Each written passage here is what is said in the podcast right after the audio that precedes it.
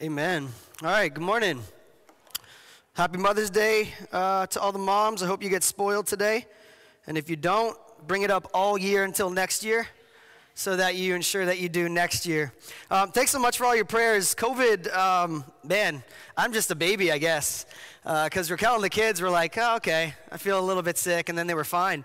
Uh, but it took me out for, like, sidelined me for nine days. So I'm thankful to be back on my feet and back at it and back with you. Missed you all a ton. Um, and I'm really excited to get into our new series in Proverbs. Uh, real quick before we do that, just a quick announcement for next Sunday.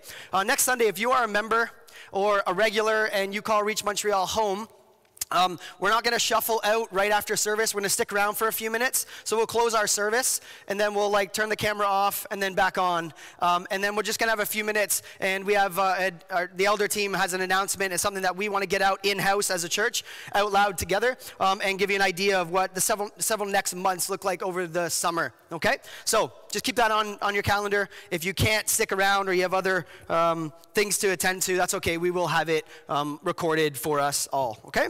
Good? Awesome. So, book of Proverbs. Now, I, um, I didn't do a Bible reading plan this year. Okay, so I, like, I'm your pastor, and I'm just confessing to you right now, okay? I didn't do a Bible reading plan because what I was doing this year is a slow sit and digesting of the book of Proverbs. And so I, rather than try to rip through like Genesis to Revelation uh, throughout this year, I've been doing a really slow read of Proverbs. So hopefully we can all glean from me trying to become more wise by sitting in Proverbs. But the reason why is that personally, I think that in the age that we're in, and especially in these last couple years, uh, there has been unending amounts of foolishness right? Unending examples of fools and foolery, and some of it in our own heart and our own mind and our own reactions and decisions, and lots out there in culture. And so, what we're going to do over the next eight weeks is we're not going to obviously be able to go like verse by verse through Proverbs. And most of you know Proverbs is like a collection of sayings, right? So, it's kind of like revisiting stuff over and over again. You'll see one proverb that says something, then a few verses later, it'll be the exact same thing, but said a bit differently, right? And so, what I, I do want to encourage encourage, though, is as we go through the next eight weeks, do your best to read through the whole book of Proverbs if you can. Okay? I, I really encourage it because I do think you'll glean a lot more um, from the book and we'll be able to hopefully apply it well as we go through and teach through it. Okay? So I want to start, though, and just with an observation. I mean, everyone regardless of where you're at on spirituality or religious beliefs or faith, everybody wants to win at life, right? Everyone can be like, Amen. Okay? No one's goal is to like just suck. Just suck at life and suck at what we do. Like we all want to win. Everybody has a desire and, and a drive to succeed. That's why, you know, life hacks and tips, and that's why self, the self help section is the biggest section in every bookstore, because we want to actually succeed. There's something in us that wants to win. Dr. Phil, Dr. Oz, Dr. Oprah, they've all made millions and millions of dollars doing exactly that. We're going to sit down and tell you how not to suck and how instead to win and succeed, right? Giving us the best practices, methods to win at life. But we have to think for a minute and really sit with our definition of success and winning. And how do we actually know that we're succeeding? What do we look to and trust to tell us that that's actually a target even worth hitting? Because sometimes in life, you can hit the bullseye of the wrong target and you lose, right? You want to actually be hitting the right target. We want to pursue things that truly do align with true success. Now, the question of do the rich and famous always give us the best advice? Is celebrity culture a perfect example and exhibit of wisdom? Is the wisdom of our day and our culture actual wisdom that lasts? And then, maybe even more personally, the question can be put to you and I who do you actually turn to for advice? When you just think about your day to day, now, not, not theoretically, don't give me like the Sunday school answer, Jesus, right? It's like, who do you trust and go to for advice? The Bible. It's like, yes, amen, I'm with you. But really, practically, when you really take stock of your week and your day to day life, where do you turn to most? Whose opinion do you, do you look to? Uh, who, who do you allow to correct you? Are you teachable? Who do you trust to learn from? Do you have those voices that you've identified? Maybe some of you, it's yourself. It's like, well, I'm the only person that I can trust. So it's, it's all, it's me. I'm going to do the best that I can, live my best life, live my truth. Therefore, I'm wise, right? Maybe it's a podcaster, it's a, it's a public figure, it's a friend, it's, it's a family member. But it's important to take stock of these questions because looking and saying what priorities in the right order actually lead to life lived in the right order. What does it look like to succeed and win? The book of Proverbs is going to help us answer a lot of those questions and more. Now, Proverbs is so practical that theologians and commentators have really struggled with it because there's so much said in it that doesn't have like a Christianese God tagged, tagged to the end of it, right? Like some of the things are just so like, yeah, that's common sense, that makes sense, right? And so sometimes they've struggled with it because it's full of sayings and statements about friendship and family and romance and sexuality, conflict resolution, anger, emotional health, self awareness, financial and time management skills, our speech, our interpersonal relationships. It really gets at emotional health and maturity and emotional intelligence. It really encourages self awareness and self examination.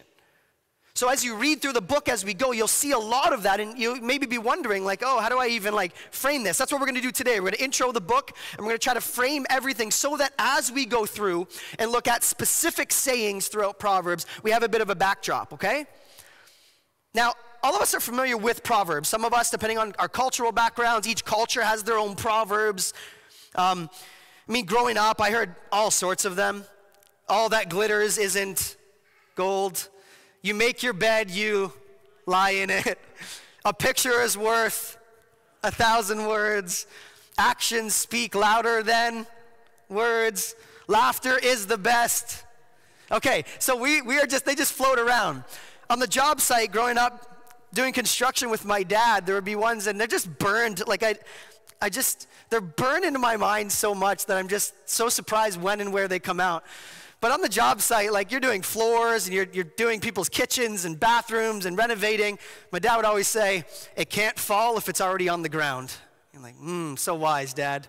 So wise.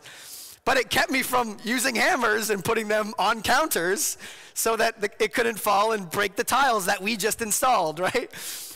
Or um, another one on the job site was, how do you eat an elephant? I don't know, Dad. How? One bite at a time. Thank you, Dad. So wise, right? All day. I could keep going. I'm not going to. Just for his, like, to, to protect his dignity, right? All day on the job site, these little pithy, strange things, some of them right from Northern Ireland, like, just like it just got so. Anyway, so I'm the man I am because of that, okay? But we all, we're all familiar with Proverbs they kind of give that, just kind of like common sense, practical advice of things that work, right? It's like, oh yeah, okay, things work like this. Now, Proverbs is full of those, but Proverbs is much more than just life hacks. Proverbs actually doesn't just give us things or methods, Proverbs presents us with a posture to live all of life from. And that's really important because we can have all the life hacks we want, all the self help tips, we can read all the books on how to be awesome and win at life, but it's easier said than done. Another proverb, right? So we need something different internally, a posture, a temperament. We need an identity change that will allow us to even live the life that Proverbs is presenting to us.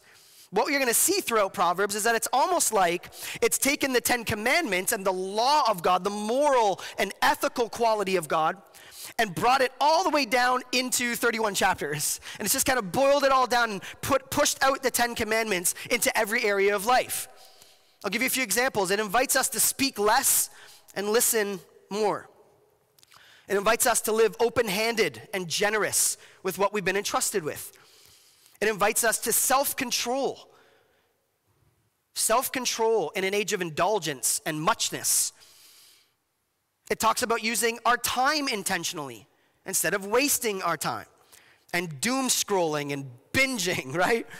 It talks about rest and patience and being unhurried in a very panicked and anxious day. It encourages us to be overconfident in who God is and not confident in what we're capable of.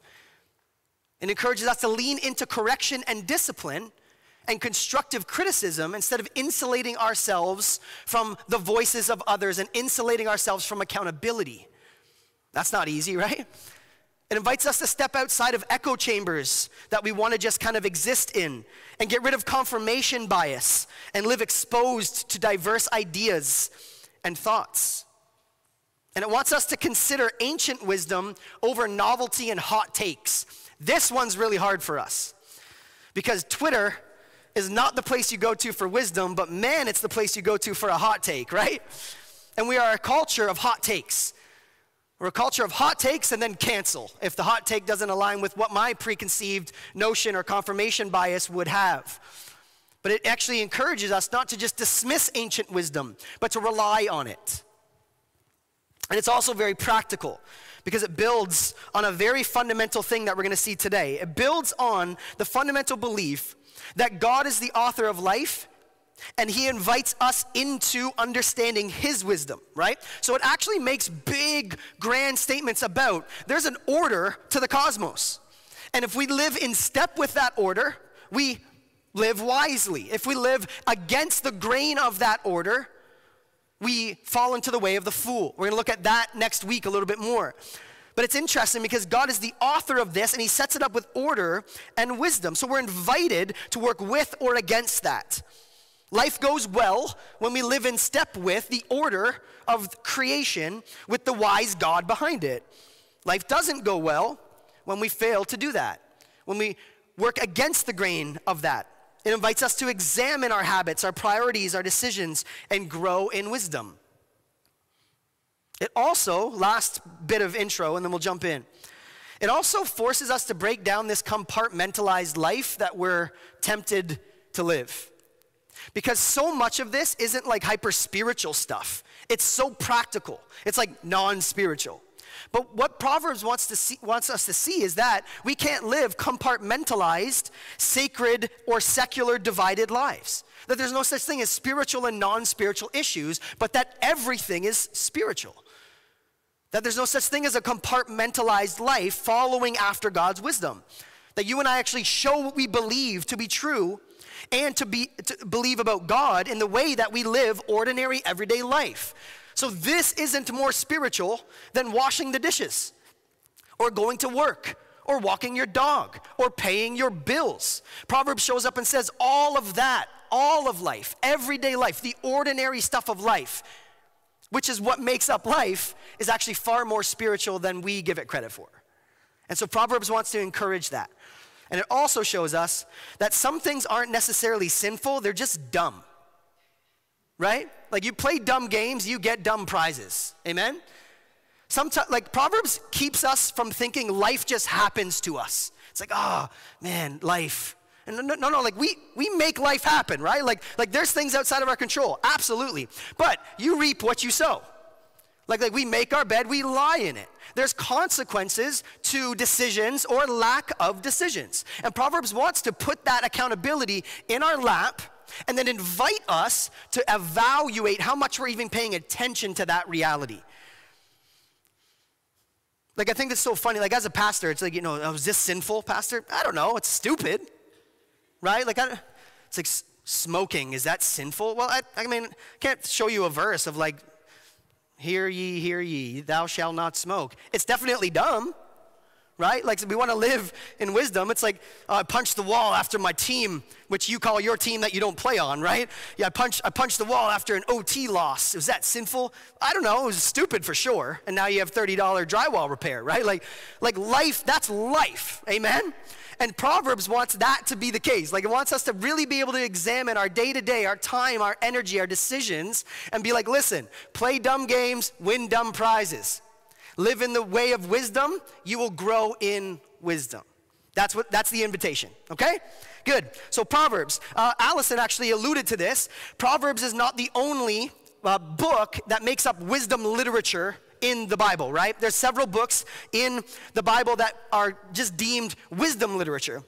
And so it's all sorts of sayings and kind of like piffy statements about life, practically. That includes Ecclesiastes, uh, Song of Solomon, and Job, as well as the book of Proverbs. And what, it, what they're doing is they're giving different angles on the good life, right? But bigger than that, this is what's really important. Bigger than that, all over Scripture, we're told that the point of Scripture is wisdom. Okay? The point of Scripture, the, the thing that the Word of God should do to us when we rightly understand it is make us wise. Not to make us religious, not to make us legalistic or moral, not to make us grumpy, right? But to make us wise. And it's everywhere. Psalm 19:7. The law of the Lord, which again is just shorthand for the word of God, the law of the Lord is perfect, making you wise.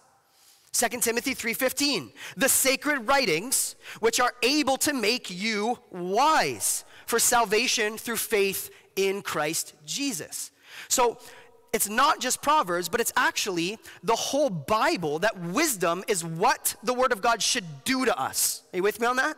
Like, that should be the goal, that we should grow in wisdom. That's the point. Okay? So, with that in mind, let's jump in. Chapter 1, the first seven verses, and that's all we'll probably do today because it's Mother's Day. All right? That's a grace. That's a grace to you. Okay? All right, chapter 1, 1 through 7. The Proverbs of Solomon, son of David, the king of Israel. He's a big deal. He was super smart until he wasn't. All right? If you don't know the story, go back and read it. He was wise until he was the fool. Okay? For learning wisdom and discipline, and for understanding insightful sayings, for receiving prudent instruction in righteousness, justice, and integrity, for teaching shrewdness to the inexperienced, that's immature, the young, knowledge and discretion to a young man. Let a wise person listen and increase learning and let a discerning person obtain guidance. For understanding a proverb or a parable, the words of the wise and their riddles. The fear of the Lord is the beginning of knowledge. Fools despise wisdom and discipline. Okay, a few things happening here, but right in the beginning, if you notice, the proverb starts and tells us what Proverbs is for. It's like here, here's why these are written down so that this is able to happen. So it's also it's the title, Proverbs, right? But it's also the whole purpose of the collection of sayings in there. Okay? Now notice what wisdom is not right away. It's not more information. Right? It's not the wise read lots of books right? If you notice, it wasn't just knowledge, it was experiential knowledge that was being hit on there. It was insight, it was discernment, it was being able to navigate life in a way that works, right? There's something very pragmatic and practical about this when we understand wisdom. It's experiential. And where does wisdom start? And Allison again alluded to this in her prayer this morning. It starts with the fear of the Lord. Later in chapter 9, we see it said even more explicitly that the fear of the Lord is the beginning of wisdom. Now, fear of the Lord is, is strange because you think, oh, I got to be afraid of the Lord. Well, no, fearing the Lord is different than being afraid of the Lord. If you remember the story in the garden, everything starts well, there is order. There is order and wisdom. Why? Because there is fear of the Lord, there is reverence of God, that He is put first, He is primary above all things. Then what happens? We become afraid of God, right? If you know, remember the story, they run and hide because they're afraid of God. So remember, fear of the Lord and being afraid of God are not the same thing. The fear of the Lord is reverence, it's, it's awe, it's delight, it's just being amazed by who God is. That's what fearing the Lord looks like. And wisdom comes from that posture. Now think about it. Have you ever met, who's met like a really big deal celebrity before? I just like walked into like the elevator and like Shaq has been standing there or something. Like anyone? You don't have to tell me who it is. Yeah. Okay. Like I guess we got to get out more. I don't know. Like usually more hands go up, right? Just like I, have had a few few uh, run-ins with like celebrities, like big deals. Whether it's athletes or authors. Most of mine are authors and nerds that you don't care about. I'm just like, oh my gosh, he's here, right? But most of my favorite authors are dead also, so I don't usually meet them. But um, whoever it is, it's, it's a hero of yours, whatever, a celebrity, someone that you respect, right? If you run into them and you meet them, like you get nervous, right? Like your limbic system gets all engaged, like you get all hot, like blood is flowing all different, right? Or you forget your name. You're just like, hey, oh, I love your stuff. My name's Dave, uh, Dustin, Douglas, ah, right? Like, because you're in awe of the person, right? There's something about being in their presence that actually leaves you undone. That's what the fear of the Lord looks like. And that's why wisdom starts there because it's a posture to be had. It's a temperament. It's a right view of yourself, starting with a right view of God. And when we get that twisted and backwards, wisdom is not what we're able to see as the fruit of our life. It is not what we end up sowing from the reaping of how we live. Now, the word wisdom in both the Greek and the Hebrew, I'll save you saying them because actually we can say it in Hebrew because it's fun. It's chachma. Say chachma. Yeah, yeah, give it some throat.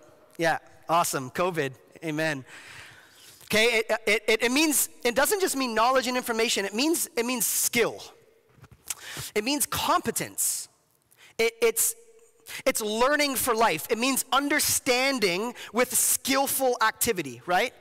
And, and again, some of you are skilled at something that I'm not, and, and I've seen you do it, or I've watched you do something, and I'm like, wow, like I'm jealous immediately because I'm like, I wish I could do that. That's amazing. Well, there's wisdom in that. There's wisdom because there's time and energy, the hours that have been put into mastering a craft. And that's why artists and musicians and actors, like that's why we're so in awe of their ability to do what they do. Because there's something so concentrated about the amount of gifting and talent that they have in that area, and that is wisdom. That wisdom is actually mastering the craft of life, mastering the art of life with the Word of God as our master class on how to live life how to prioritize things in the right order. If we have things in the right order, we'll experience order in our life. It'll push against chaos and destruction and brokenness because we're pursuing wisdom. Now, the Bible is full of examples of wise people, but more full of examples of fools. People making foolish decisions and enjoying foolish consequences right? Especially in narrative in the Old Testament. It's like a long game, right? You see Abraham do something and you're like, oh, that's a good thing. Three pages later, you're like, what? Right? And then you see like generational stuff come out of that. Like, that was really dumb, right? Again, you play dumb games, get dumb prizes, right? Come on, Abraham. Solomon, great example of like wisest person in the world, wrote this many proverbs and songs and whatever, right? Had David play them on his harp and whatever, right? Um, and and it's, it's amazing just to be able to look at the end of his life, but he didn't finish well. He finished like a fool. So even those who are wise sometimes or in some ways can actually still end like a fool and make foolish decisions and have foolish consequences. And if you noticed in verse 3, the point of all that, all of those different things about wisdom, is righteousness, justice, and integrity. Righteousness, justice, and integrity. Wisdom shows up. You know it's wisdom when it actually shows up in ethical, moral, and relational action. It's not wisdom if you just sit and pontificate and quote stuff. That's not wisdom, that's information. You can have knowledge and not be wise. There are people with more degrees than Fahrenheit who are utter fools. Some of the most celebrated and famous and rich and powerful are fools. And that's why it's so upside down and backwards the way that Proverbs lays this out for us the path towards wisdom and the path towards folly. We're gonna look at that next week. But it takes it and epitomizes it as woman, women, woman wisdom and woman folly and says we can go after one or the other. But wisdom shows up in the active pursuit of competence, of growth, of maturity, of humility, of integrity. And today I know we, we, man, we think information will lead to wisdom, but it doesn't necessarily do that. Like we live in the information age. And not just the information age, we live in an information overload age. 188 million emails. Like I don't like three emails but like 188 million emails get sent every single minute. What? That's a nightmare. That sounds like hell. Right? I think we're there. I think we're in it. Okay? 18.1 million text messages every minute. Some of you this minute, right now, you just sent one. Congratulations, you're a part of that number. 4.5 million videos are uploaded to YouTube every single minute. I hope you're full of anxiety and now you got to get home and catch up, okay? No, just kidding. Don't do that. Okay, but we live in information overload, yet we are not becoming more wise. In fact, we are actually becoming less wise. We are becoming less competent. We're, we are people with less integrity, with less morals and values that we live by. We live in a culture of too much, too fast, too self centered, which is Proverbs' definition of the fool. So we have to slow down enough to understand what's happening here.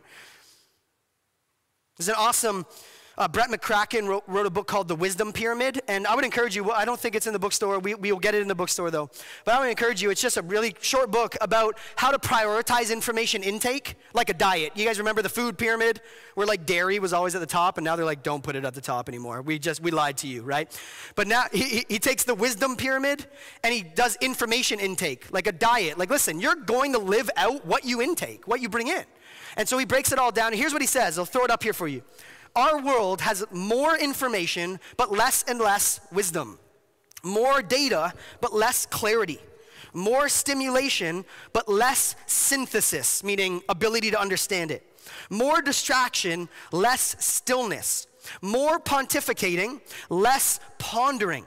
More opinion, less research. More speaking, less listening. More to look at, less to see. More amusements, less joy. Listen to this. There is more, but we are less. And we all feel it. Everyone has a megaphone, but no one has a filter. Except for the filter that you, like, we just walk around with it.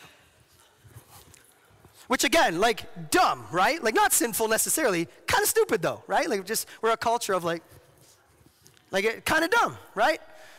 I can't give you a verse for it. Just trust me, all right? But, but we are less. There is more, but we are less, okay? Now, Proverbs calls us, right? Says that wisdom calls aloud in the street, that everyone's welcome and invited to come and understand wisdom, but that comes through stillness.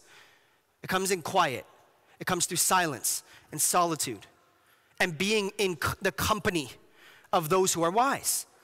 Uh, my grandparents always said something when I, I was growing up. It was like, show me who your friends are, and I'll show you who you are. And there's something to that in the book of Proverbs of like, you gonna go to the way of the fool?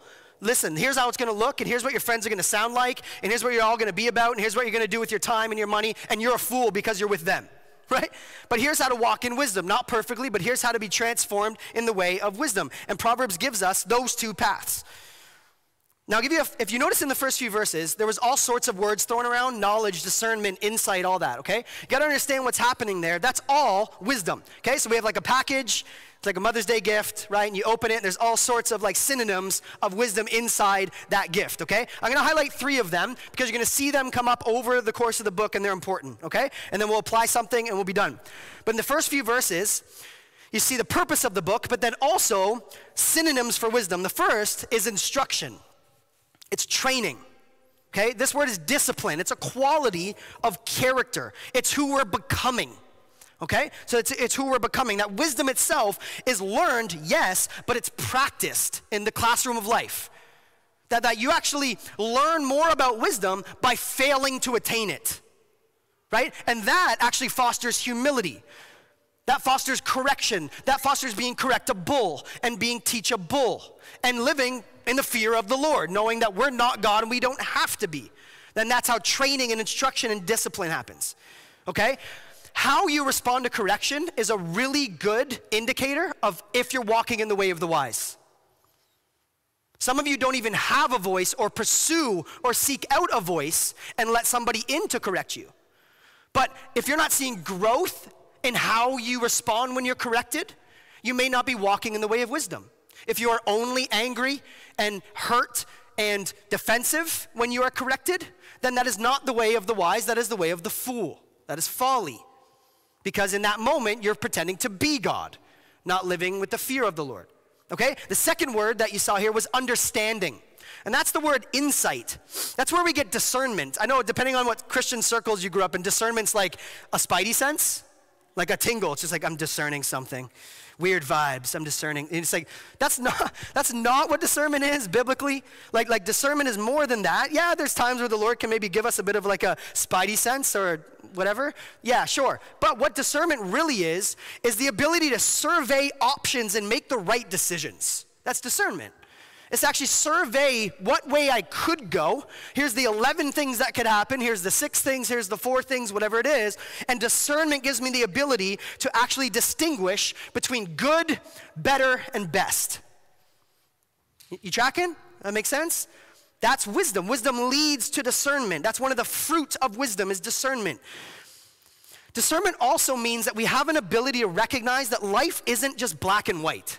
This is really important because we have entire Christian circles that make like doctrinal black and whiteness the whole point of Christianity. Discernment allows you to actually understand gray and be able to take things that look clean and polar and actually massage something with insight. That's discernment. It's to be able to actually recognize multiple courses and of action and nuance and when others only see an either or in life. We need more of that today. Not everything is either or. Not everything is us or them. Not everything is otherizing. There is so much gray. There is so much nuance. There is so much human relationship that happens in between two things that look so clean and polar. The second that that is set, set up like that, I guarantee you there's an agenda and there's probably a better middle. Amen? So you have to be wise to even discern that and be comfortable walking through the uncertainty of, ah, now, I, I love black and white stuff. I, I really do. Not just because I'm white and Raquel's black, but anyway. But I love things being black and white and clear. Like it's like, I want, I want certainty. But that's not life. And that's not wisdom. And Proverbs allows us to sit in that and allows us to pursue life in faith with the fear of the Lord. Okay? And third and finally, it says knowledge. Knowledge and learning, depending on your, your translation. Now, that's not information, but that's practical knowledge specifically of who God is. It's God's character so that we can make godly decisions. Okay? That's the third synonym. And then in verse 5, if you notice what it says, it says, increase and obtain wisdom. Okay? The truly wise man or woman knows that they know not, right? That's wisdom. If you're the smartest person in every room, you're a fool. If you only talk and give answers and defend and argue and never listen, you're a fool. That's literally the definition of the fool. That is the way of folly. So here, we're encouraged to understand that we're invited to, to grow in wisdom, but that we're not done because we need to increase it more and obtain it more. That's the wise person. The wise person knows that they're not done learning. The wise, wise person knows that they need to be corrected more. The wise person knows that they need to continue to grow and mature in character and in integrity. Are you with me on that? That's wisdom, okay? So, this is a posture that we can have today. We can be invited in to experience today, but also develop over a lifetime, okay? And this is why, and we're gonna hyperlink to the garden, all right? Ready?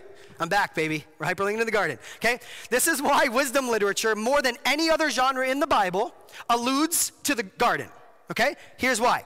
Because the first two humans, we see God create things, order, no chaos, no destruction, no brokenness. Everything is where it's supposed to be and how it's supposed to be. And the first two humans are given two options the way of wisdom with the tree of life, or the way of counterfeit wisdom with the tree of good and bad, right? So if you notice how it's set up in Genesis, there's a tree of life, which is God's goodness and his definition of right and good and true and beautiful. And then there's another option, another tree of counterfeit wisdom that would make us wise in our own eyes. Our definition of right and good and flourishing and beauty, we get to define that. And Proverbs takes us and sits us down in front of those two trees and then spells out for us what it looks like when we go one way after wisdom or one way after what we see to be wisdom in our own eyes. And it's just pulling all of those motifs from the garden. Uh, Proverbs 3:18 spells it out, and it says that wisdom is a tree of life for all who takes, and they are blessed. So it literally is showing us like that is the point of the garden narrative. That the point of Genesis is that we are invited to take of the tree of life and experience wisdom, order, peace, and life from God. But there's another tree, right? There's a tree of knowledge of good and bad. There's two trees that are there. It looks beautiful, it looks lush and green and good, but it's a false tree of life. And what it does is it makes us good in our own eyes. It doesn't lead to life, it leads to chaos and destruction. And ultimately, in the garden, it leads to exile from God. It leads to wandering. It leads to us not knowing who we are. So we go and fabricate and manufacture who we are. If you remember, we've talked about this a bit, but serpents, snakes, were chaos creatures in the ancient world, right? They were symbols of wisdom. That's why pharaohs had big snakes on their awesome hats, right? Because it was like, look, I'm wise, I'm in power, I'm the boss, right? I tell you what's right and good and true. And so that's what's happening in the garden. We have a false, a counterfeit wisdom, a counterfeit way to attain power and life being offered to us. And Proverbs sits us down and says, You do too. We all do. True life Wisdom is found in God's presence, with true wisdom as a gift from God. Not to be taken for ourselves, but to be received. And that's the point of the garden. That when we go and take, it leads to chaos. But when we receive what God has given, it leads to life. Sin enters the story in Genesis by placing human beings and moral decisions defined by them at the center of what they would deem to be right and wrong at the center instead of God. But when God is at the center, order, beauty, life, right? Fruit, multiplication. But when we are, disorder, destruction, chaos, and death. Okay? So that's the whole point. That's the whole point of Genesis, and that's what Proverbs is picking up on and bringing us and like transporting, teleporting us back there and sitting us down in front of those two trees. And it showcases all throughout the chapters what it looks like when we choose one way or the other. That we would either choose to be wise in our own eyes or we'd seek wisdom by living in light of who God is and what God says. That's the whole book of Proverbs. So pay attention to those two motifs as you go through and as you read. Because what we're going to see is biblical wisdom is actually just the pursuit of order in every area of life. It's shalom, it's peace, it's everything being in the right place. Family, relationships, our speech, our words, our conduct, our government, power, leadership, marriage, parenting, decision making, finances, it's all in there. Wisdom books in, in Scripture hit all of these over and over and over again. Old Testament um, theologian John Walton says wisdom is the result, it happens when we perceive order, pursue it, preserve it, promote it, procure it, and practice it. You can tell he's a preacher as well because they were all peas, right? But that true wisdom actually finds its source and center in God, and that's why Proverbs starts us where it does. Next week, we're going to look specifically at the way of the wise versus the way of the fool. And lots will be said of the fool okay? Now listen, this isn't like, trust me, I'm the fool. Like I read this stuff, I'm like, yep, me, foolish, right there, for sure, right? And then sometimes you're like, oh, yeah, that was wise. All right, cool, I'm killing it, right? Um, but, but throughout the book, we're going to be invited to understand the way of the fool and the way of the wise. Now, a lot is said about the fool. But the biggest thing about the fool, all throughout the book of Proverbs, is that they cannot imagine being wrong or mistaken. Why? Because they're wise in their own eyes. They're not even interested in being corrected. They're not even interested in learning. They're not even interested in permanence because they're too interested in the trivial, right? That, that's what the fool looks like. They can't imagine being corrected. They don't put themselves in relationships where they're correctable. They only put themselves in relationships where they're the loudest voice in the room doing the correcting. That's the fool. The fool likes folly, we're told, and despises wisdom. And in uh, chapter 26, the fool goes back to foolishness over and over and over again like a dog to vomit. The fool is not painted very well. There's no restraint for the fool, only indulgence. There's lots about the fool wasting not only their own time, that's foolish, but also others. It's just like you just waste everyone's time all the time. Like every room you're in, you're exhausting, right? It's just, you're just so exhausting. That's the fool. There's also other words used like sluggard. That's a good word. Sluggard is a good, we got to bring sluggard back, right? There's, the sluggard is also a fool, but the sluggard is full of excuses as to why they're always the exception to the rule. The sluggard is lazy, but really skilled at it. That's what's interesting about the sluggard. They're not just like Doritos and Mountain Dew and Netflix, right? But they're actually really, really good at manipulating things so that they don't necessarily look completely useless, but they actually are. And the only skill they have is convincing you that they're not entirely useless. That's the sluggard. I'm giving you all these portraits now so you see them, okay, as, as we go through. It's important. The sluggard never finishes anything they start. Any sluggard ish tendencies in the room, right? so many hands went up, more than the celebrity question. We need to meet more celebrities and finish more things. That's, that's the takeaway today, okay? They're always the exception to the rule. They're restless and they're useless. That's the sluggard. And then the third one that we see, kind of the profile in Proverbs, is the mocker. Now, this is Twitter, okay? This is Facebook.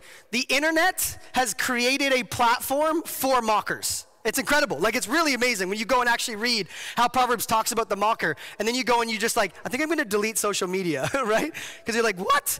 Okay, so mockers are full of pride, always gaslighting, always posturing themselves as the one who never needs to submit and only always needs to pontificate to everybody else about what is right and wise. Everything is an argument with the mocker, everything is something to be won. Nothing's ever a conversation or just dialogue or just like being in the presence of each other and enjoying each other because their only agenda is to mock and make sure that they're right and everybody else is wrong. They're everywhere. Relationships aren't the point for them, they're only opportunities to be proven right. Their strategy is always and only to debunk everything and everyone to show themselves to be righteous and superior. That's the mocker. So, with all that we've talked about, about the way of the wise and all the synonyms for wisdom, the counterfeit of that is all of that. It's the sluggard, it's the fool, it's the mocker. So, what we're invited to do through Proverbs is to look at our own life and be like, who do I look and sound like the most? Day to day. Not when I'm like at my best, okay? But when you're left alone, right? When, you, when you're left alone before you're, I mean, Proverbs 27, I reminded Gabriel of this this morning. Proverbs 27 has a verse, and it says, The one who raises their voice loudly to their neighbor in the morning will be cursed. Amen. You're like, yes. That is, shut up before coffee. You're just like, so wise, right?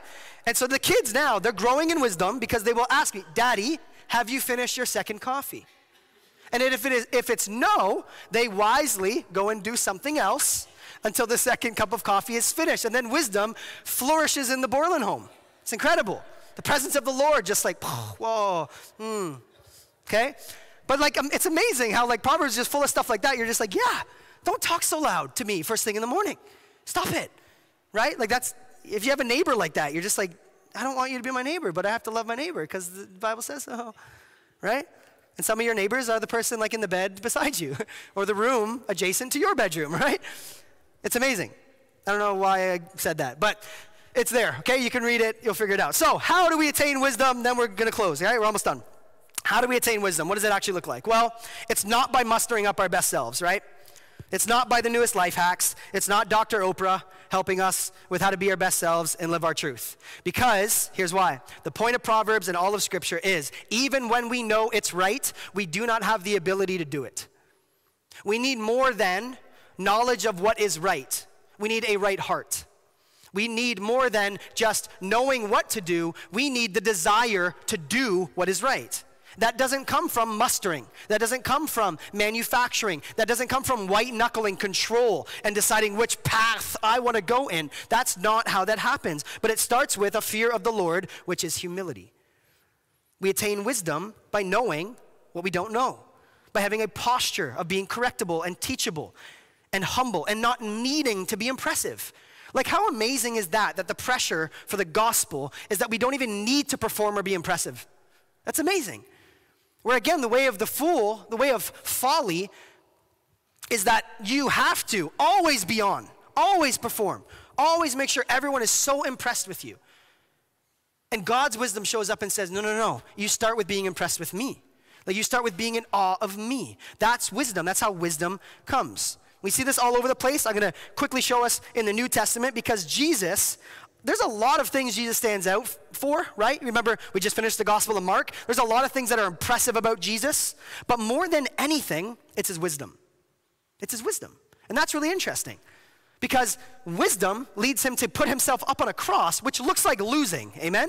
Like, that doesn't look like wisdom, that looks like foolishness. But it's foolishness to those that do not understand the wisdom of God and it is the power the gospel right? Romans 1.16 that it is the power of salvation that for those who understand it and know what it is it is the wisest plan that ever will be. Because it gives us life. And it offers true life. And it leads to flourishing. And it leads to life. That's amazing. But jesus is often pointed out for his wisdom. Mark 6 2 he is full of wisdom Matthew 12, 42. Someone greater than Solomon is here. So isn't that great? Like that was just like, Jesus is like, I'll fix that. Solomon was wise, but someone greater than Solomon is here now, right? Because the true wise one, the wise king who will only, only and, and, and, and totally be wise in how he leads and how he rules. Matthew 13, 54. The question is, of the crowd, where did this man get this wisdom? And these mighty works? Because I want a bit of that, right? Like, where did he get that from? Because I want some. That's the question. Over and over and over again, Jesus is talked about as being full of wisdom. So, how do we attain wisdom? Well, by apprenticing and learning under the one who is fully wise. Colossians 2 3 says that in him, in Christ, are hidden treasures of wisdom and knowledge. Allison prayed that this morning too. There's the treasures of wisdom that we get to explore, and be in awe of. And then in 1 Corinthians 1, Christ is called the power and wisdom of God. I'll stop there. There's several more examples, but just so we understand what's happening there, wisdom is not to be taken for ourselves, it's to be received by the one who has truly embodied it. The one who is full of it, to apprentice after, to be corrected by, to be taught by, to learn from. That's what it means to be a disciple. The Greek word disciple means learner, it means student. And that's what this is, that's what this is. That we're invited to come after the one who is truly wise and fully wise. Not just intellectual stuff, but a relational knowledge of the person of Jesus Christ, right? This is why Paul can say in, in Colossians 4 walk in wisdom towards outsiders. Well, how can we walk in wisdom towards outsiders if we don't actually follow after the one who is fully and truly wise? Well, we can't. Proverbs 3, 5 through 6 makes this exact point for us, and we'll close here. 5 uh, verse 6 Trust in the Lord with all your heart, and do not rely on your own understanding. Do you see that invitation? What's the result? Well, in all your ways, know him, and he will make your paths straight. Now, listen, we live so much of our daily life deciding what our path is. We make the path right? We're just like, well, I'm going to go this way. I'm going to do this. I'm going to live like this. I'm going to buy this. I'm going to live here. I'm going to do this. I'm going to make this decision, right? And we get it backwards because that's not actually the starting posture of the wise. The starting posture of the wise is the fear of the Lord.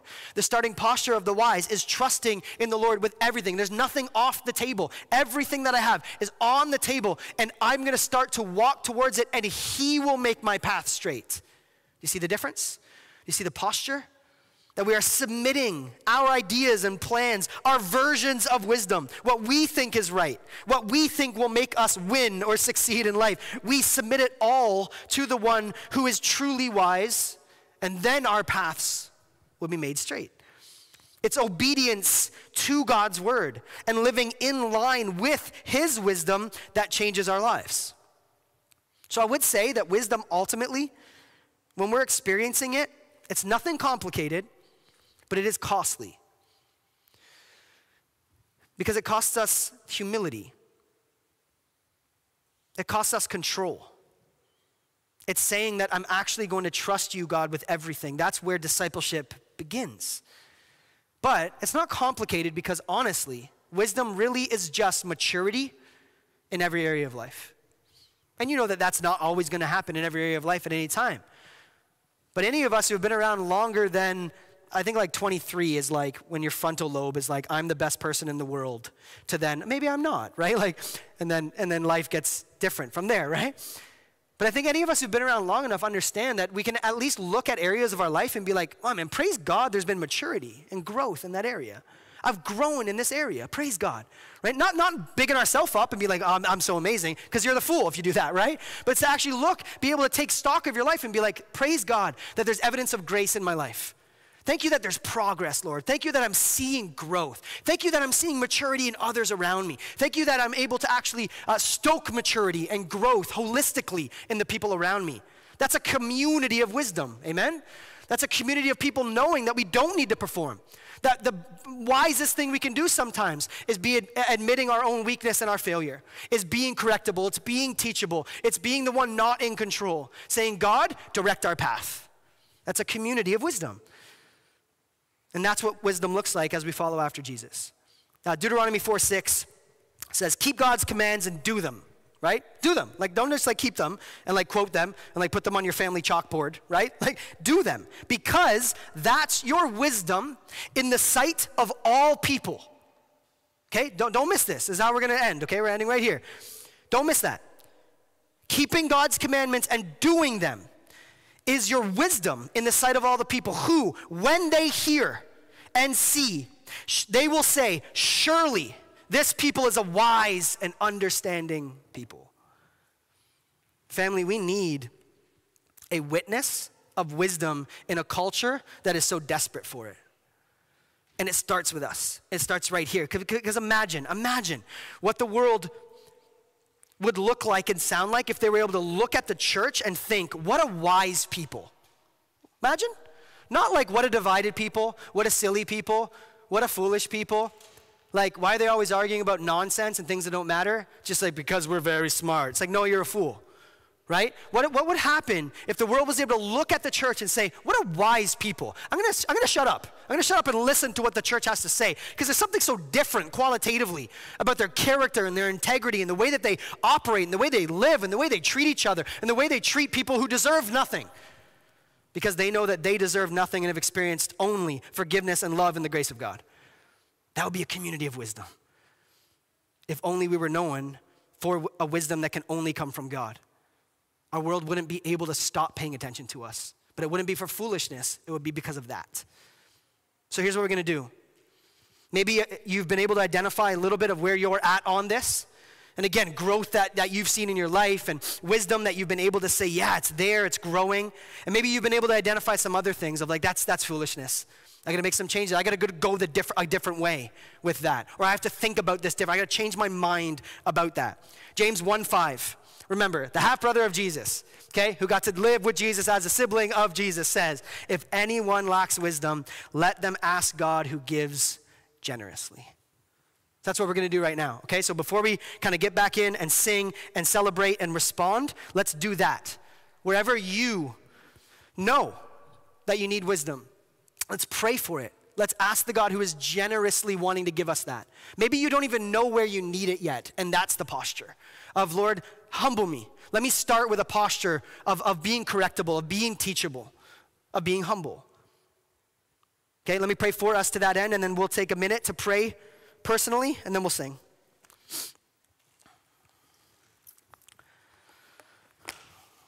Father, thank you that we don't have to have it all figured out. That even on our best days and our best performance, uh, to you it's not impressive and it doesn't need to be.